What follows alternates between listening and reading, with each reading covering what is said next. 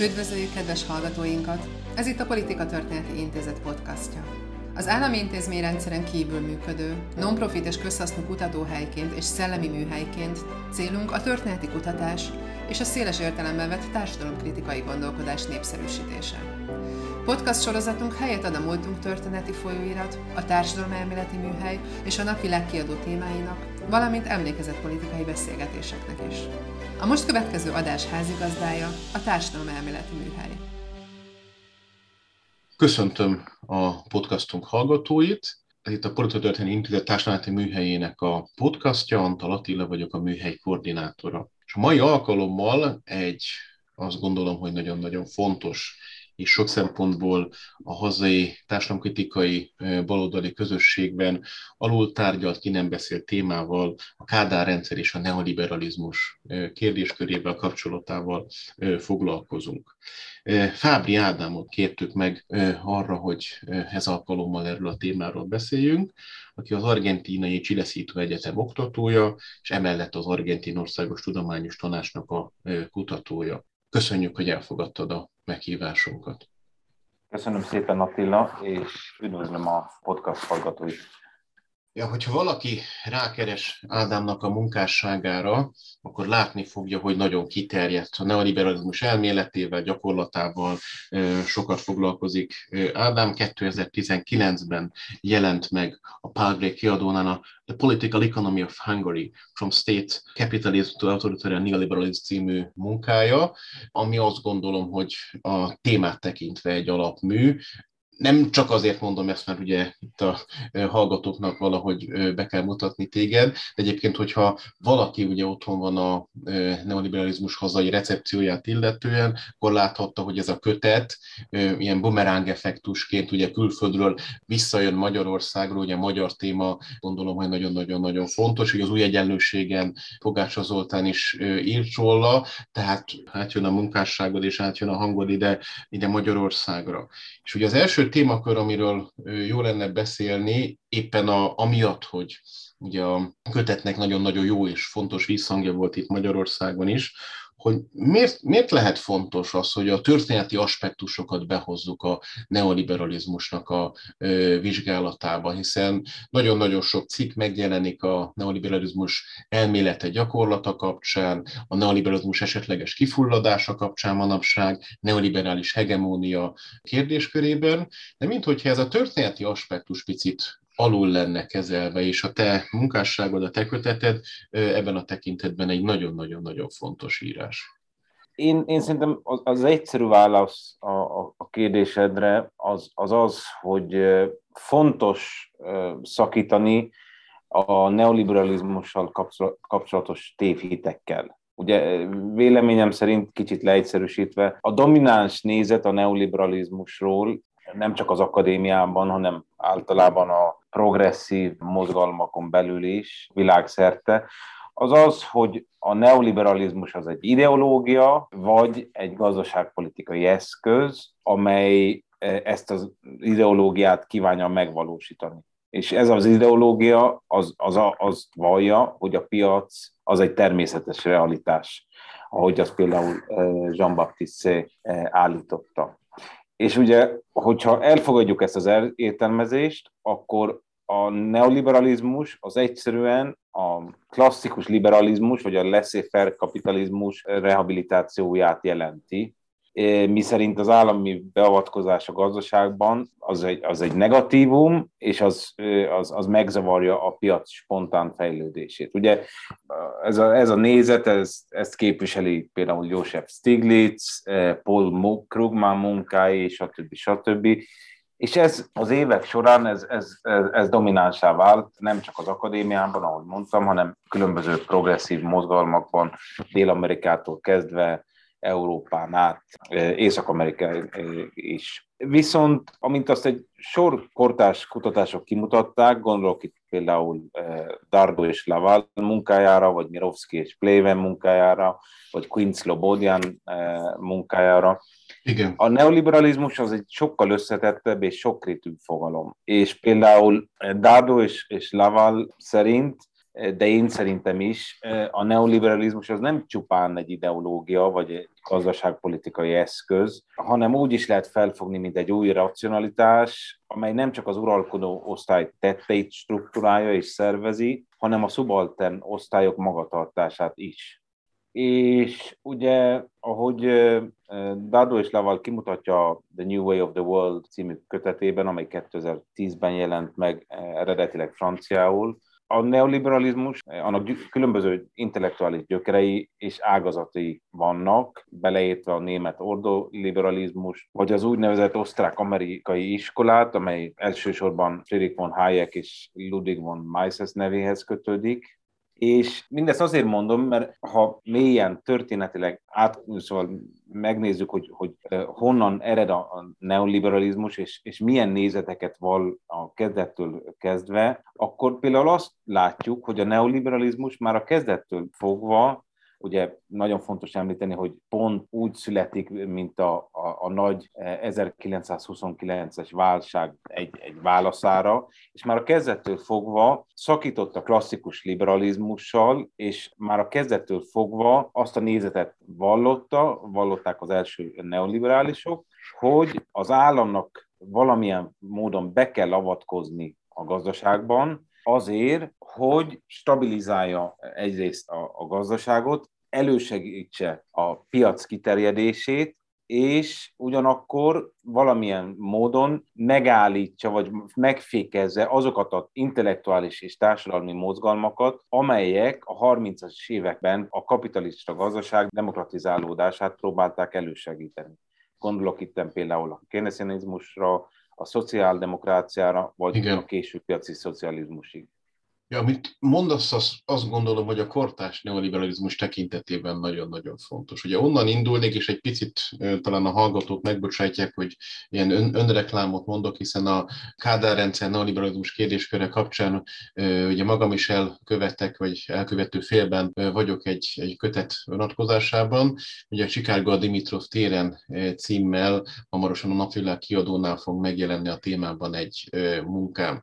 És ebben én megpróbálom részben a te köteted alapján, de sokkal inkább abban a szellemben, amit itt te elmondtál, feldolgozni egyrészt a neoliberalizmusnak a nyugati és keleti gyökereit, erre majd talán esetleg visszatérünk a Kádár rendszer kapcsán, hogy a keleti gyökerek nagyon-nagyon-nagyon fontosak a neoliberalizmus megértése tekintetében. De amit mondtál, ugye Slobodian kapcsán és társai, és ez egy nagyon erős tendencia szerintem a mostanság azoknál, akik a neoliberalizmusról gondolkodnak, hogy mennyire támaszkodik a neoliberalizmus az államra.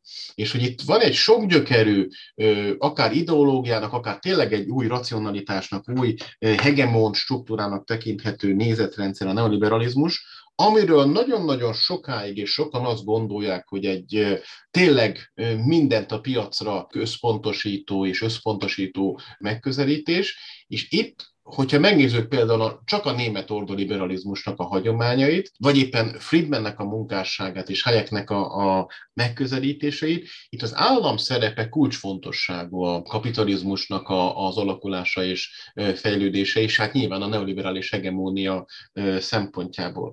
Mit gondolsz arról, hogy itt a történeti perspektívában ez a megközelítés, hogy itt a neoliberalizmusnak és az államnak a viszonyrendszer nagyon sokáig ilyen leegyszerűsítő módon volt kezelve, hogy ebből ki lehetett törni, ki kellett törni. Egyáltalán miért volt az, hogy például nemrég, ugye, ahogy beszélgettünk róla, hogy a Slobodian mondja azt ki, hogy igenis a modern neoliberalizmus egy jogi állami keretben, vagy államjogi keretben születik meg. Ez volt az egyik ilyen fundamentum az ő munkásságának, üzenetének, hogy itt bizony egy kőkemény jogi, államjogi megközelítésről beszélhetünk. Tehát, hogy fontos-e az, hogy a neoliberalizmus kapcsán ezt az államközpontúságot, államra való támaszkodást, ezt hangsúlyozzuk, és hogyan hangsúlyozzuk? Hát én szerintem ez valamilyen szempontból ez létfontosságú. Ez azért fontos, mert szóval, hogyha nem vagyunk képesek kidolgozni egy helyes elméleti értelmezést a neoliberalizmusról, akkor azok a politikai válaszok, amelyeket ugye mi próbálunk felajánlani azért, hogy valamilyen progresszív formában túlhaladjuk a neoliberalizmust, azok mind tévesek lesznek. Szóval, hogyha azt gondoljuk, hogy a neoliberalizmus az, mint ugye nagyon sokan azt gondolják, hogy az egy állam ellenes valami, akkor szerintem óriásit tévedünk. És szerintem ez bizonyos szempontból ugye érthető, hogy miért volt ez annyira domináns, ez a nézet, ugye, hogyha a 68-as mozgalmakat végignézzük, hogy azok ilyen véleményük volt az államról, stb., hogy utána az államszocialista vagy az államkapitalista rendszerek kifulladása, stb. Ez miként hatott a különböző baloldali mozgalmakra, meg baloldali írókra. Szóval ez mind meg lehet érteni, el lehet magyarázni, de szerintem, hogyha nem megyünk vissza, és nem csináljuk meg ezt a történelmi tanulmányokat, ezeket nem visszük végig, akkor saját magunkat hozok nagyon nehéz szituációba.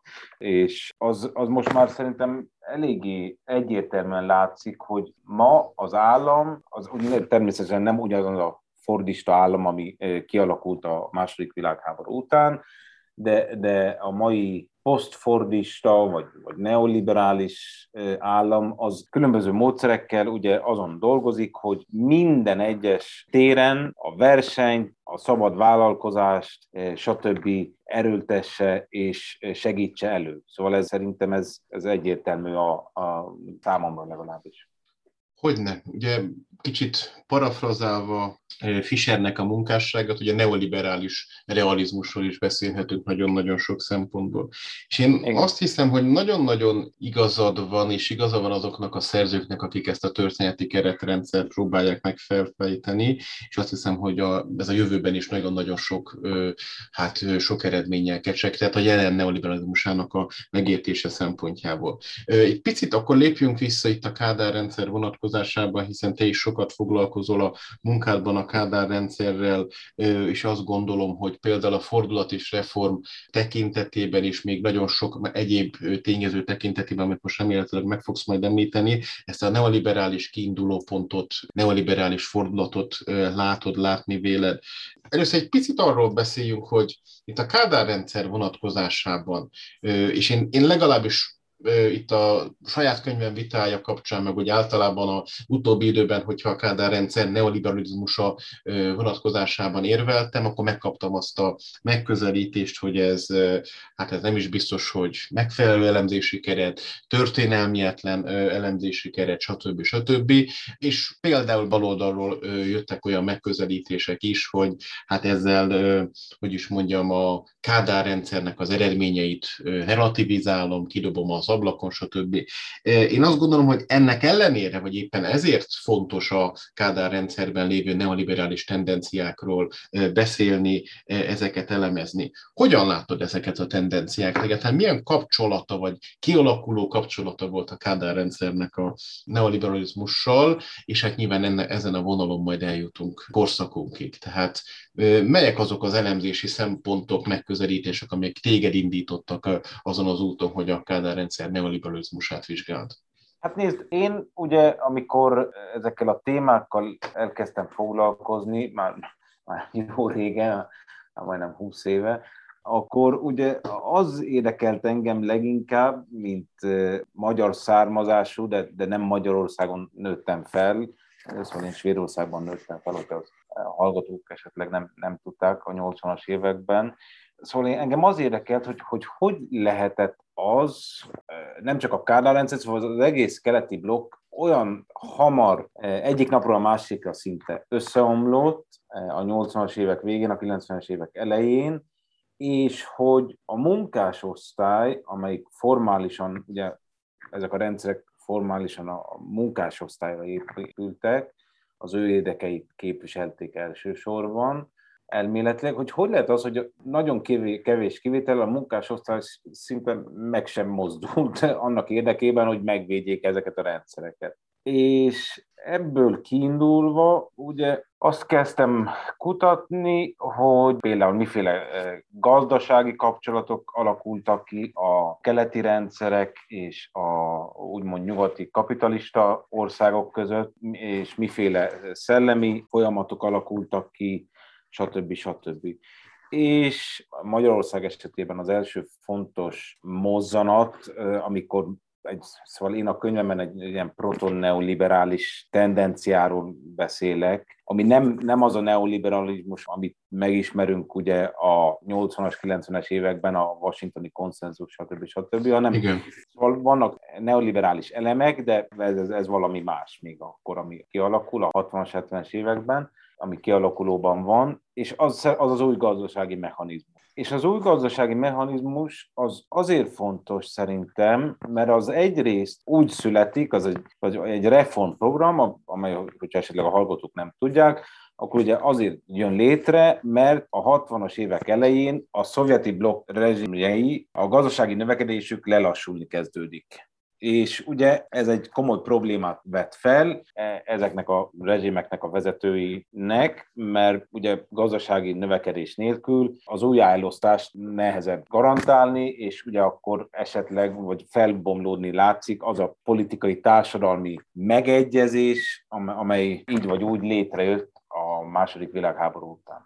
És ugye egészen Kelet-Németországtól a Szovjetunióig a szovjeti blokk vezetői a gazdasági reformok szükségességét kezdték szorgalmazni. És Magyarországon az MSZNP már 1964. decemberében egy elég híres rendeletet fogadott el, amely szerint a gazdasági mechanizmus átfogó reformját kellett kidolgozni 2 éven belül, és ezt a reformot, a reform kidolgozását egy bizonyos Nyers Rezsőre, egy volt szociáldemokrata politikusra, egy reformközgazdászra bízták, és maga a reform kidolgozásában, ami érdekes volt számomra, az az, hogy nem csak nagyon híres hazai reformközgazdászok vállaltak fontos szerepet benne, gondolok itt például Kornai Jánosra, Tardos Mártonra, hanem, mint ahogy azt például Bokman, Eyal vagy Gagyi Ágnes is bemutatták, az új gazdasági mechanizmus az nagyon igenis profitált egy felerősödő tudáscseréből, knowledge exchange, ahogy azt mondják angolul,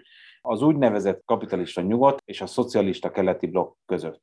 És például ennek a tudáscsere keretében Kornai János ugye el tudott utazni a Ford ösztöndíjjal az Egyesült Államokba, és vele együtt egy pár más reformközgazdász is, nem csak Magyarországról, hanem Lengyelországból, Jugoszláviából, stb. Stb. És ugye ezek a reformközgazdászok természetesen az ott létük alatt kapcsolatba kerültek, hogy mondjam, a neoklasszikus közgazdaságtan krémjével, és velük együtt megismerték a szovjet stílusú központi tervezés neoklasszikus kritikáját, a legmagasabb szinten, igen, ahogy azt kidolgozták akkoriban az Egyesült Államokban. És amint ezek a közgazdászok hazatértek Magyarországra, ugye beépítették a felfedezéseiket a tanulmányaikba, és ezen belül az új gazdasági mechanizmusba is. És az új gazdasági mechanizmus az 4 kulcsfontosságú területen vezetett be reformokat a magyar gazdaságban. Ugye egyrészt csökkentette a központosított tervezés szerepét, nagyobb autonómiát biztosítva a vállalkozásoknak a termelési és beruházási források elosztása tekintetében. Másrészt a világpiaci árak aktívabb szerepet kaptak a gazdaságban. Harmadrészt, és ez nagyon fontos szerintem, szóval az én szempontomból nézve, ugye esetleg később majd kitérünk rá, hogy miként értelmezzük a Kádár rendszert, meg a többi szovjet rezsimjeit. Ugye megreformálta a munkajogot, kifejezetten a hatékonyság és a vállalatok jövedelmezőség érdekében, ami nem feltétlenül egy nagyon progresszív reform a munkásosztály szempontjából. És negyedrészt meg nyíltan ösztönözte a magyar gazdaság reintegrációját a kapitalista világgazdasággal, a külkereskedelem előmozdításán keresztül. Szóval összességében ez az új gazdasági reformban már egy csomó olyan elméletet és reformelképzeletet találunk, amelyek később ugye vissza-vissza jönnek a politikai és gazdasági vitákban a 70-es és 80-as években, és például később a 70-es és 80-as években ezt a programot tovább viszi majd a pénzügykutatási intézet, ezt viszont látjuk a fordulat és reformban, stb. Stb. Szóval nekem az új gazdasági mechanizmus az egy kulcsfontosságú program, és onnantól kezdve szóval nem csak megnő a reform közgazdászok száma, hanem ami ugyanúgy fontos szerintem, hogy megváltoznak a hatalmi viszonyok a pártállamon belül. Szóval az új gazdasági mechanizmus bevezetése után például a gazdaságpolitika klasszikus szereplői, mint például az Országos Tervhivatal, azok meggyengülnek, míg pénzügyminisztérium és ugye a Berkelyben később létrejövő pénzügykutatási intézet, annak a hatalma megerősödik. És ugye a többit már úgy tudjuk, szóval a pénzügykutatási intézet az véleményem szerint az egy kulcs szerepet játszik a 80-as években, a demokratikus átmenetben és a neoliberális reformok bevezetésében Magyarországon. Ugye, amiket elmondtál, az szerintem abból a szempontból is nagyon-nagyon-nagyon fontos, hogy itt a társadalomkritikai megközelítést képviselő szerzők között, és itt említetted ugye Gagyi Ágnest, de lehetne mondani az egész helyzetműhely, Éber Márkot és akár Scheiring Gábort is, akik ugye politikai gazdaságtannal, kritikai gazdaságtannal foglalkoznak, és hát nyilván olyan kortársaink társadalomkritikával foglalkozó szakemberek, akikre mi is hivatkozunk, mi is támaszkodunk, hogy elindítják a 89 utáni rendszernek a nagyon-nagyon-nagyon mély kritikai vizsgálatát, és amiket te mondtál, hogy itt meg kell nézni az előzményeket, és vissza kell, hogy is mondjam, fejteni a dolgokat az új gazdasági mechanizmusig. Ez egy, azt gondolom, nagyon-nagyon fontos küldetés és munka, hiszen ezeket a mozaik darabokat, amelyek mondjuk 89-90-re ott vannak a kezünkben, ezeket eredetiség szempontjából, hogy honnan érkeznek, eszmetörténeti szempontból fontos visszafejteni, és nagyon-nagyon-nagyon jó, hogy ugye itt az új gazdasági mechanizmustól kerültek elő ezek a dolgok. Amit kérdeznék, vagy felvetnék, még, és nem akarom az én mumusaimat, vagy az én felém érkező bírálatokat rávetíteni, de szerintem fontos egy dolgot tisztázni. Mert lehet, hogy a hazai közeg, és főleg akik adott esetben a Kádár rendszerben valamilyen szempontból részt vállaltak, közreműködtek, és ma is aktívak, és látják például az Orbán rendszernek a fejleményeit, ők nem biztos, hogy úgy értik, és adott esetben jól értik. Ugye utaltál Bokmanra és Eyalra, hogy itt van egy tudástranszfer, keleti és nyugati irányú tudástranszfer, és a neoliberalizmus ebből a szempontból egy ilyen félig áteresztő hártyaként, egy ilyen transferközekként írom le az én saját kötetemben is, ami azért oda is és vissza is működik.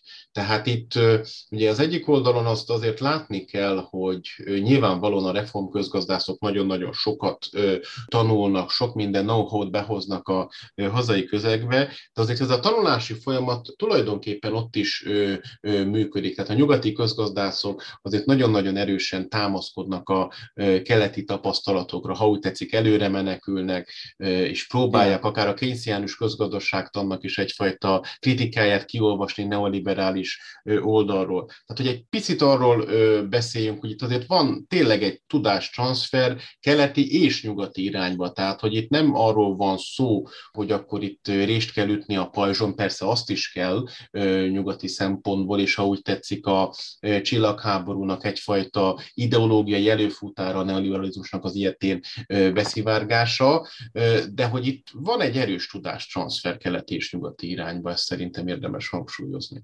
Természetesen egyetértek veled, és szóval én nem azt akartam mondani, hogy itten csak nyugatról jöttek be a neoliberális... Én nem téged hibáztattalak, csak itt a hazai közegben egy picit lehet, hogy ez nem annyira hangsúlyos, és szerintem erről nagyon fontos és érdekes beszélni, és én nem... hogy mondjam, nem akarom azt kihangsúlyozni, vagy nem akarom, hogy úgy értsék a kedves hallgatók, hogy is mondjam, rehabilitálni szeretném a hazai szempontokat, de hogy azért én azt furcsának találom, hogy nyugati szerzők vetik fel először azt, hogy nyugaton azért nagyon-nagyon sokat tanultak a keleti típusú berendezkedésből, az államszocialista, és itt ugye majd kitérünk majd a rendszernek a elemzésére, és hogy államszocializmus, államkapitalizmus, de hogy is mondjam, kelet-közép közép-európai szempontból is érdemes azt tisztába tenni, hogy itt bizony vannak olyan alapvető sajátosságok, amiket a neoliberalizmus keretében bizony nyugaton innen próbálnak megnézni, ellesni, kipróbálni a gyakorlatba, és például a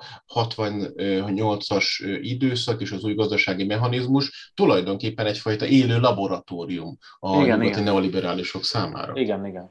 Egy nyugati közgazdás szemmel itten ugye, ami bármiként is tituláljuk azt, ami a Kelet-Európában kialakul a II. Világháború után, az novum, szóval az teljesen új valami.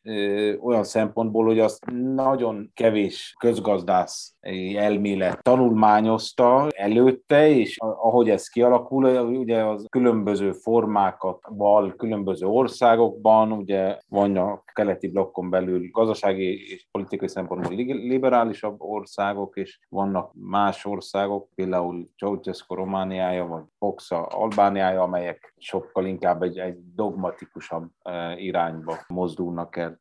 És emiatt ugye a nyugati közgazdászok, főleg a hidegháború elején keresik azt a tudományt, azt a know-how-t, ahogy te mondtad, Attila, hogy miként lehet ezeket a rendszereket értelmezni, megérteni, és emiatt játszanak olyan fontos szerepet a különböző ország reform közgazdászai, gondolok itt például Magyarországon Kornai János szerepére, aki tényleg egy pioneer volt ilyen szempontból, és akinek a munkásságára ugye mindenhol hivatkoznak. Ő egy olyan karriert futott be, bármi is legyen a véleményünk a munkásságáról, amit el kell ismerni. Szóval, ezt a tudástranszfert ugye kínai irányba azért nagyon erősen továbbvitte. Tehát, hogy itt van egy érdekes jelenség, pontosan, hogy nyugaton idézik, citálják, hívják, a tudományos főáramba, ideológiai főáramba emelik, és aztán ugye azért ezt a know-how tovább viszi keletre, Kínába. Pontosan.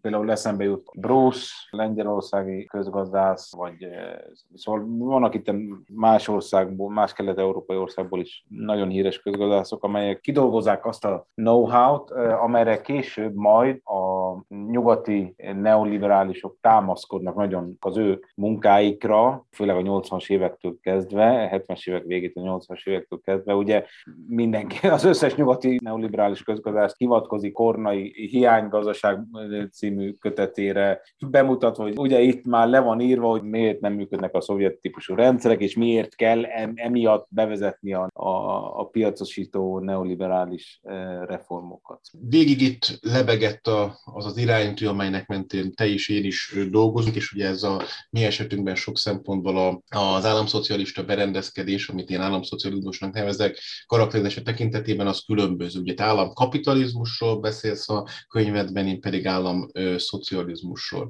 És ennek egy picit azt fel tudjuk fejteni, hogy mi van mögött a gondolkodás mögött, államkapitalista megközelítés oldalon, aztán esetleg én is néhány szóban az államszocialista irányvonalat. Hát ez egy soha nem végző vita politikai elvtársak és tudományos kollégák között is, hogy miként lehet a legjobban értelmezni ezeket a szovjet típusú rendszereket, vagy keleti blokk rendszereket. És én őszintén szólva, szóval én megmondom, hogy én miképp alakulok ehhez az egész kérdéshez. Szerintem engem két fő kérdés irányít ebben a vitában. Egyrészt, hogy miként értelmezzük a kapitalizmust, és én szerintem a kapitalizmus jellegzetei az egyrészt az, hogy a termelők el vannak választva a termelési eszközöktől, ugye? És másodrészt, hogy a kapitalisták között egy szisztematikus verseny alakul ki, annak érdekében, hogy ki tudja a legnagyobb profitot garantálni.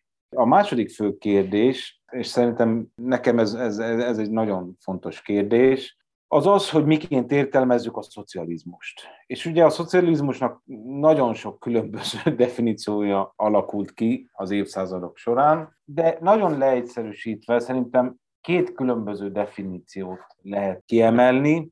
Az első, Marxal együtt azt véli, hogy a szocializmus az a munkásosztály önemancipációját jelenti.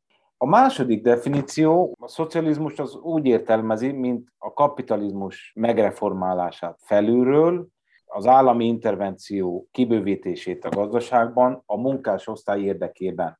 És ezt a víziót, ezt a definíciót, ugye ezt az évszázadok során különböző mozgalmak képviselték, a német szociáldemokráciától a stalinizmuson át, a különböző nemzeti felszabadító mozgalmakig. És ugye ami összeköti ezeket a különböző politikai mozgalmakat a második definícióban, az, hogy a szocializmus az így vagy úgy egy uralkodó elitnek kell kidolgozni és átadni, vagy kiterjeszteni a hálás tömegeknek. És ebből kiindulva én a könyvemben az államkapitalizmus elméletre támaszkodom, ahogy azt a 1920-as évek óta például tanácskommunisták, trockisták, vagy független marxisták kifejlesztették, például gondolok itten Pannekoekra, vagy Tony Cliffre, vagy például Magyarországon is ugye Gazira, akik gondolom, hogy a hallgatók már nagyon jól ismernek. És ugye az államkapitalizmus elmélet szerint a szovjet típusú társadalmak, és beleértve ebbe a Kádár rendszert, nem voltak szocialista vagy antikapitalista rendszerek abban az értelemben, hogy pontosan, ahogy Marx értelmezte, hogy a munkásosztály nem jutott hatalomra ezekben a rendszerekben. Sőt, ellenben a hivatalos propagandával ezek a rendszerek véleményem szerint nagyon fontos hasonlóságokat mutattak a nyugati kapitalista rendszerekkel. Például ugye a munkások nem birtokolták a termelőeszközöket, a munkájuk gyümölcsétől el voltak idegenedve, és amikor, ami esetleg a legfontosabb, amikor a munkásosztály több jókért tüntetett, akkor ezek a rezsimek brutálisan elnyomták ezeket a törekvéseket. Gondolok 1956-ra, 68-ra, vagy a lengyelországi felkelésekre a 80-as évek elején. Ebből a szempontból nézve, az én szempontomból nézve, a szovjet típusú rezsimek, és ugye itt fontos egy kis kitérőt tenni, hogy bármennyire is voltak progresszívak ezek a rezsimek, főleg, hogyha összehasonlítjuk őket a második világháború előtt uralkodó tekintélyelvű rezsimekhez képest, horthy rendszer, stb. Stb.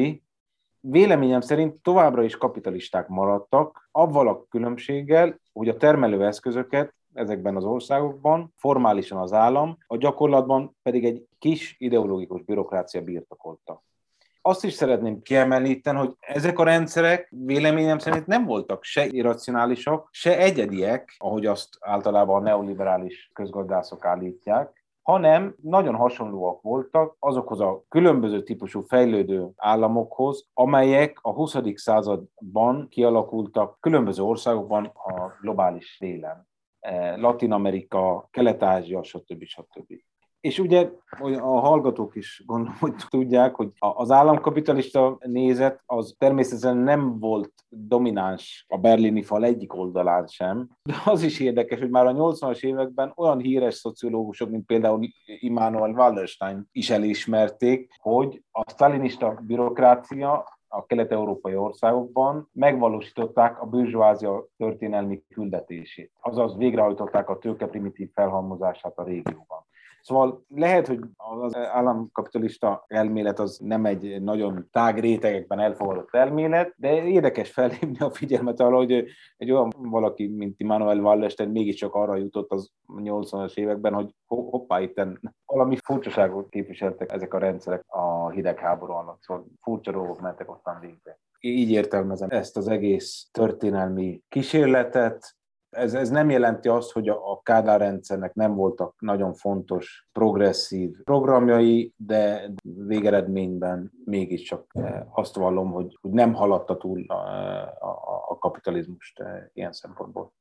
Köszönöm szépen, köszönjük szépen az összefogót, és én azt gondolom, hogy az államkapitalizmus megközelítésből nagyon-nagyon sokat, kell és lehet tanulni az államszocializmus vonatkozásában, és abszolút egyetértek azzal, amiket mondták kritikaként, hogy ugye depolitizálta a munkásságot, ez egy nagyon-nagyon fontos kritika, még az államszocialista megközelítést vallók is nagyon élesen rávilágítanak arra, hogy a Kádár rendszer, és hát nyilván az egész államszocializmus hogyan depolitizálja a munkásságot, hogyan vonja ki a munkás érdekképviseletet. Ugye Konrád Szerény, azt gondolom, hogy ebből a szempontból egy nagyon-nagyon meghatározó elemzés, hogy az értelmiség útja az osztályhatalomhoz, ugye ez megint csak egy nagyon-nagyon jelentős kiindulópont, és nyilván itt az államszocialista, államkapitalista vitát nem tudjuk kivesézni, és nem is biztos, hogy ez a mai alkalomnak a feladata, hiszen itt általában a Kádár rendszer és a neoliberalizmus és az ebből következő sajátosságoknak a fontosságára szeretnénk a figyelmet felhívni. Egy szempontot hoznék be, és ugye itt visszatérek a kiinduló keretezéshez, a neoliberalizmus, mint egyfajta keleti és nyugati megközelítés. Ugye a Böröcs Józsefnak a 90-es évek elején leírt megközelítéséből indulok ki a könyvemben, vagyis abból, hogy itt egy kettős függés van az államszocialista berendezkedéseknél. Ugye van egy kapitalista centrumtól való függés, ugye ettől ugye lesz fontos az, hogy az államszocialista berendezkedések az én olvasatomban elhelyezhetőek, behelyezhetőek a globális kapitalizmusnak a kialakuló keretrendszereibe, és hát nyilván van egy szovjet függés, ugye ő ezt birodalmi függésnek nevezi. Tehát van egy centrum, egy központtól való függés, ugye szerintem nagyon jó elhatárolja, lehatárolja az irányvonalakat, van egy központtól való függés, és van egy birodalmi struktúrától való függés. A centrumtól és a birodalomtól egyszerre függ az államszocializmus. És ugye én arra vezetem vissza azt, hogy mégis valamilyen szempontból itt egy rendszer alternatíva kísérlet volt, noha azok a kritikai szempontok, amiket említettél, szerintem nagyon-nagyon fontosak és megállják a helyüket, hogy pontosan a neoliberalizmusnak az áramlása, a neoliberalizmusnak, mint ideológiának, gazdaságnak, ahogy te megfogalmaztad, új racionalitásnak a megközelítése, azért valahol egyfajta rendszere alternatívaként tekint az államszocialista berendezkedésekre, és ezt próbáltam én is kiemelni, hogy tanulni próbál, előre menekülni próbál, hiszen, és egyébként ezt a 90-es évek mutatják meg, ahonnan te indítottad a fejtegetéseidet, hogy milyen könnyen libben át tulajdonképpen az egész volt államszocialista blokk a globális kapitalizmusba, hogy itt a neoliberalizmus a 70-es, 80-as éveknek az autoriter irányzatából, az autoriter neoliberalizmusból hihetetlenül sokat tanul, és arra jön rá, hogy itt bizony a félperiférián elhelyezkedő, a centrumtól egyébként mindig függő államszocialista berendezkedések tekintetében egy más stratégiát kell alkalmazni. És ugye ez lesz a liberális demokráciának a megközelítése, hogy itt nem elsősorban ugye katonai eszközökkel, irányított módon kell egy neoliberális kapcsot létrehozni, és a perifériát nem csak erőszakkal lehet úgymond integrálni a globális kapitalizmusba, hanem ennek a puffernek a segítségével, amit liberális demokráciának nevezhetünk. Tehát, hogy itt lesz egy, és ezért mondtam, hogy élő laboratórium, és szerintem Bokman és Eyal nagyon-nagyon jól megragadja ezzel a laboratórium analógiával a helyzetet, hogy itt kelet-közép-európai szempontból is valóban egyfajta ilyen a rendszer alternatívát inherens módon legyőzve, átalakítva, előre menekülve törik föl tulajdonképpen a rendszer alternatívának a lehetőségét. És abszolút igaz, amit te mondtál, és kihangsúlyoztad, hogy a munkásság nem áll a rendszernek a pártjára, nem védi meg a rendszert, és szerintem ez pont amiatt van, mert elindul ez a játéktér, ahol a reformközgazdászok belülről kezdik el átalakítani a rendszert, és belülről kezdik el ideológiai szempontból lebontani a rendszert, és valóban a Kádár rendszernek a szociális teljesítménye ebből a szempontból átértékelődik, és a liberális demokrácia optikáján keresztül nyilván valóan egyfajta új típusú berendezkedésnek a keretei sejlenek fel. De szerintem ezt a vitát érdemes majd egy másik alkalommal is folytatni. És az utolsó témakör, amit felvetnék, picit túl lendít bennünket Kádár rendszer és neoliberalizmus kérdéskörökön, és azt gondolom, hogy megmutatja azt, hogy miért érdemes a neoliberális gyökereket feltárni. Ugye szó volt róla, hogy beszélünk egy picit az Orbán rendszernek a neoliberalizmusáról, hiszen, és itt is tényleg nem akarom az én, vagyis hogy a mumusaimat megint rád vetíteni, de amikor azt mondom, vagy azt mondjuk sokan, hogy az Orbán rendszer neoliberális, akkor még mindig többen ugye visszahőkölnek, de hát ez egy nacionalista berendezkedés. És hát pont az eddigiek szerintem mutatják azt meg, hogy itt azért egy nagyon fontos szempont az Orbán rendszer értelmezésében a neoliberalizmus. És itt onnan indítanám a kérdést, és összekötném itt a Kádár rendszerre. Elmítetted a tervhivatalt. Én erősen támaszkodok ugye Lóránt Károlyra, aki ugye az Országos Tervhivatalnak a munkatársa volt, és aztán a rendszerváltás után, ugye ő a Dimitrov téri fiúk és a csikágói fiúknak az analógiája ugye tőle származik egyébként, ezt én fel is használom a kötetben, az én kötetemben, és ő a ugye azok a vészharangok, amiket ugye a 90-es években, 80-as években ő megkongat, hogy itt a neoliberalizmus azért egy igen-igen komoly veszély és kockázat, ugye ezek visszhangtalanok maradnak, nem reagál se a szakma, se a politikai elit, és hát ugye pontosan lehet azt látni, hogy ha figyeli valaki Lóránt Károlynak a munkásságát, ugye átcsúszik az Orbán rendszerbe, nagyon sokat publikál a Magyar Hírlapban, és hát tulajdonképpen azt gondolom, hogy nyilván itt a rendszerben, az Orbán rendszerben találja meg azt a valamit, amit nem talált a 90-es években, vagy a 80-as években, de nem akarok prejudikálni senkit és semmit. Tehát, hogy van egy érdekes dolog, hogy egy ember, aki felhívja tényleg a neoliberális veszélyekre, kockázatokra a figyelmet, az az Orbán rendszerben valamiféle ilyen védőernyőt, a globalizációval szemben, a globális kapitalizmussal szemben valami védőernyőt vél felfedezni, és elég éles volt az ő tolla és elemző képessége arra, hogy a 80-as évek, 90-es évek neoliberális folyamatait metsző kritika tárgyává tegye, de valahogy ezt nem látja az Orbán rendszer esetében. És szerintem ez egy nagyon érdekes szempont, és tényleg a Lóránt eset az mutatja azt, hogy kritikus, akár baloldalról érkező emberek eljutnak egy jobboldali megközelítéshez, állásponthoz, egyfajta rendszerigazoláshoz. És szerintem ez amiatt van, mert nem látjuk azt, hogy mennyire releváns ma is az Orbán rendszernek a neoliberális értelmezése. Te hogy látod ezt, hogy itt ezt hogy lehet elhelyezni az Orbán rendszert a neoliberalizmus tekintetében? Szerintem az Orbán rendszer már jellemezték úgy, mint maffia állam, ugye jellemezték, mint jobboldali, populista, autoriter, illiberális állam, jellemezték, de úgyis emlékszünk csak vissza, nem is olyan rég, még úgy is állították be, mint egy valamiféle szociáldemokrata, kortárs szociáldemokrata. És baloldali populista jelzők is elhangzanak, vagy szociális populista. Változat, szóval ez csak azt mutatja, hogy nagyon nagy zűrzavar van a fejekben néha, és ugye megint csak azt hangsúlyozza, hogy mennyire fontos, megint csak egy történelmi értelmezése az Orbán rendszerről, és Orbánról, mint politikusról. És ugye egyrészt én azt hangsúlyozom a könyvemben, hogy már az első Orbán kormány idején az Orbán egy ilyen soft populista, most én nem szeretem használni a populista szót, de elnézést, most még egyszer most fogom használni, szóval egy ilyen soft populista választ próbált kidolgozni az akkoriban domináns, harmadik utas típusú neoliberalizmusra, amit Blair, meg Clinton, meg a többiek képviseltek. Bizonyos szempontból ugye kicsit több állami beavatkozással, stb. De ez a konzervatív szociálpolitika, stb. De ez az első nekifutás, ez nem sikerült. Szóval 2002-es választásokban ez megbukott. És ami 2010 után kialakult, én szerintem az igazándiból egy felülről ráerőltetett autoriter válasz a 2008-as világgazdasági válság magyarországi hatásaira. Igen.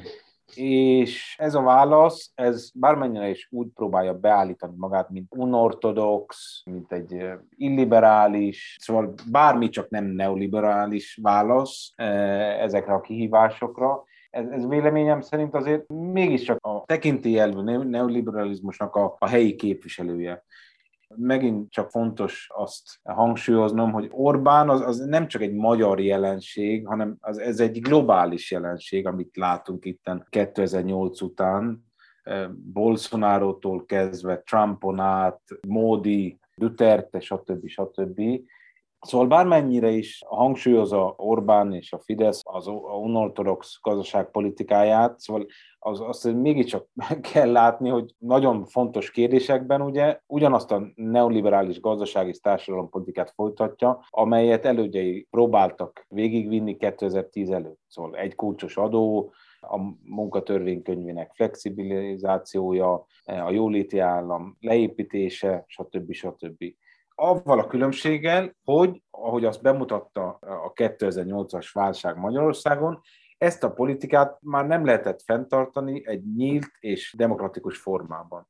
És ezért ugye ez magyarázza szerintem azt a típusú párosítást, amelyet látunk a neoliberális gazdaságpolitikával, az etnicista és rasszista ideológiával és az önkényuralom képítésével jelenleg Magyarországon. Szóval én ezt az egész post-2010-es kísérletet, ezt egy ilyen globális értelmezésen belül próbálom megérteni, mert különben szerintem nagyon nehéz megérteni, hogy mit Orbán próbál végigvinni Magyarországon. Azt gondolom, hogy amiket elmondtál, az túlmegy a politikai, gazdaságtani, társadalomkritikai megértésen, az Orbán rendszer ilyetén megértésén, és ugye amit emlegettél, hogy itt a különböző típusú elvtársak, baloldali elvtársak és sorstársak hogyan gondolkodnak a világról, hogyan cselekednek. Ebből a szempontból is kulcsfontossága, hiszen itt Magyarországon azért zajlanak igen erős politikai folyamatok az ellenzéken belül, de nagyon-nagyon sokszor felmerül az a gondolat, hogy hogyan, milyen formában lehet megtartani az Orbán rendszernek a idézőjelben és sokszoros idézőjelben a vívmányait, társadalompolitika, családpolitika tekintetében, adópolitika tekintetében, és ez mutatja azt, hogy egy konvergens neoliberális valamivel állunk szemben, akár jobb és baloldali oldalon átívelő, konzervatív, liberális oldalakon átívelő korszellemmel, és nagyon fontos, hogy az okokat és okozatokat lássuk, hiszen amit elmondtál, hogy ezekből a megközelítésekből azért egy nagyon rasszista, egy antidemokratikus politika következik, ha úgy tetszik, történelmi következménye ez, ezt azt hiszem, hogy mindenkinek meg kell hallania és tapasztalnia, és ez szerintem gyakorlati politikai oldalról is nagyon fontos. Engedj meg egy plusz egyedik dolgot, egy váratlan dolgot, ugye erről nem beszéltünk. Én azzal zárom az én kötetemet, és ugye te is sokat emlegetted Kornait. És én nem akarok szalmabábokat gyártani, nem akarok ilyen blame game-be belemenni, stb. Stb. De 2019-ben történik valami. Az Élet és Irodalomban Kornai megjelentett egy írás, amiben számot vet azzal, és ugye itt én is beszéltem róla, hogy tovább megy a tudástranszfer kínai irányba, hogy hát ezt mégse kellett volna. És ugye felveti, azt gondolom, hogy teljesen példátlanul az ő felelősségét és az utókor reform közgazdászainak a felelősségét, a kortárs közgazdászoknak a felelősségét, hogy hát ezt azért mégse kellett volna, és akkor a szörnyet nem kellett volna elengedni, ha lehet így leegyszerűsíteni a dolgot, és így keretezni. Hogy mit gondolsz, hogy ez a szembenézés, és itt most nem Kínára gondolok elsősorban, hanem a kelet-közép-európai átmenetekre.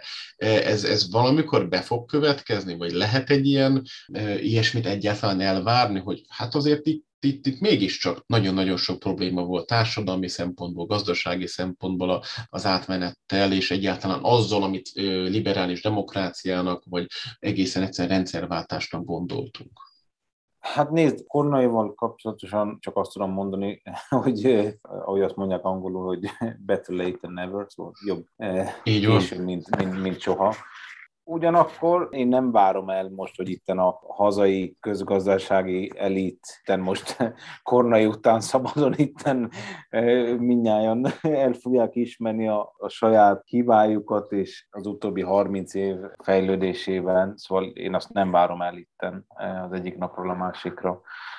Jó lenne, de én sokkal inkább azt látom, hogy itten a szőnyeg alatt söpörés folyik minden oldalon, és mindenki alkalmazkodik. Szóval ahhoz, ahol éppen fúj a szél, azokhoz az ideológiákhoz, azokhoz a politikai programokhoz, és ami számomra az egyik legszomorúbb élmény volt az utóbbi 10 évben, És ez nem egy feltétlenül egy közgazdasági kérdés itten, amit fel fogok vetni, de az az volt, ahogy az úgynevezett ellenzéki pártok viszonyultak először ugye az Orbán migráció ellenes politikájához, és utána meg a kerítés felépítéséhez. Azok a pártok, amelyek formálisan saját magukat ellenzékinek vallják, szóval liberálisoknak vallják magukat, vagy baloldaliaknak vallják magukat, vagy nem tudom minek, és utána nem voltak képesek sehogy se fellépni az ellen az etnicista és rasszista politikával szemben, hát azoktól nem lehet sok mindent elvárni, megmondom őszintén, szóval én sok minden jót nem várok el ezektől a pártoktól. Én ilyen szempontból sajnos eléggé pessimista vagyok, de hát remélem, hogy én fogok tévedni innen messziről Argentinából, és majd a jövő évi választások után egy valamilyen baloldali, progresszív új rendszer fog létrejönni.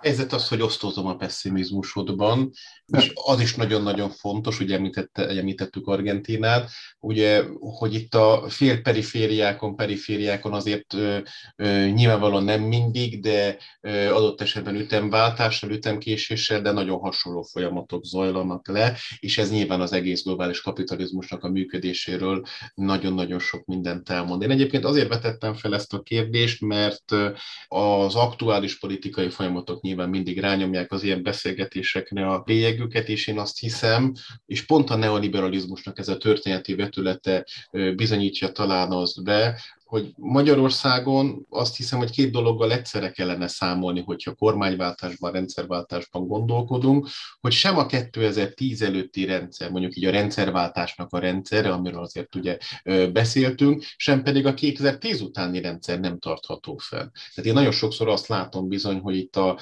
ellenzéki vonalak pontosan amiatt, mert ezek a szembenézések nem történtek meg, azt gondolják, hogy vagy vissza lehet térni 2010 előtti időszakhoz, vagy pedig ugye valamilyen formában egy ilyen lájtosabb Orbán rendszert lehet folytatni, de azt kell, hogy mondjam, hogy pontosan a neoliberalizmusnak ez a konvergens megközelítése mutat rá, hogy ez is és az is hát társadalmi katasztrófához vezet és fog vezetni, hogyha azokat a történelmi törvényszerűségeket figyelembe veszük, amit te is említettél. Nagyon szépen köszönjük a beszélgetést Fábri Ádámnak Argentinából, a Kádár rendszer, neoliberalizmus és a kortárs neoliberalizmusnak az értékelése vonatkozásában, és találkozzunk még, beszélgessünk még, és nagyon szépen köszönjük a Társadalmi Műhely podcast hallgatói nevében, hogy itt voltál. Köszönjük szépen. Köszönöm szépen, Attila.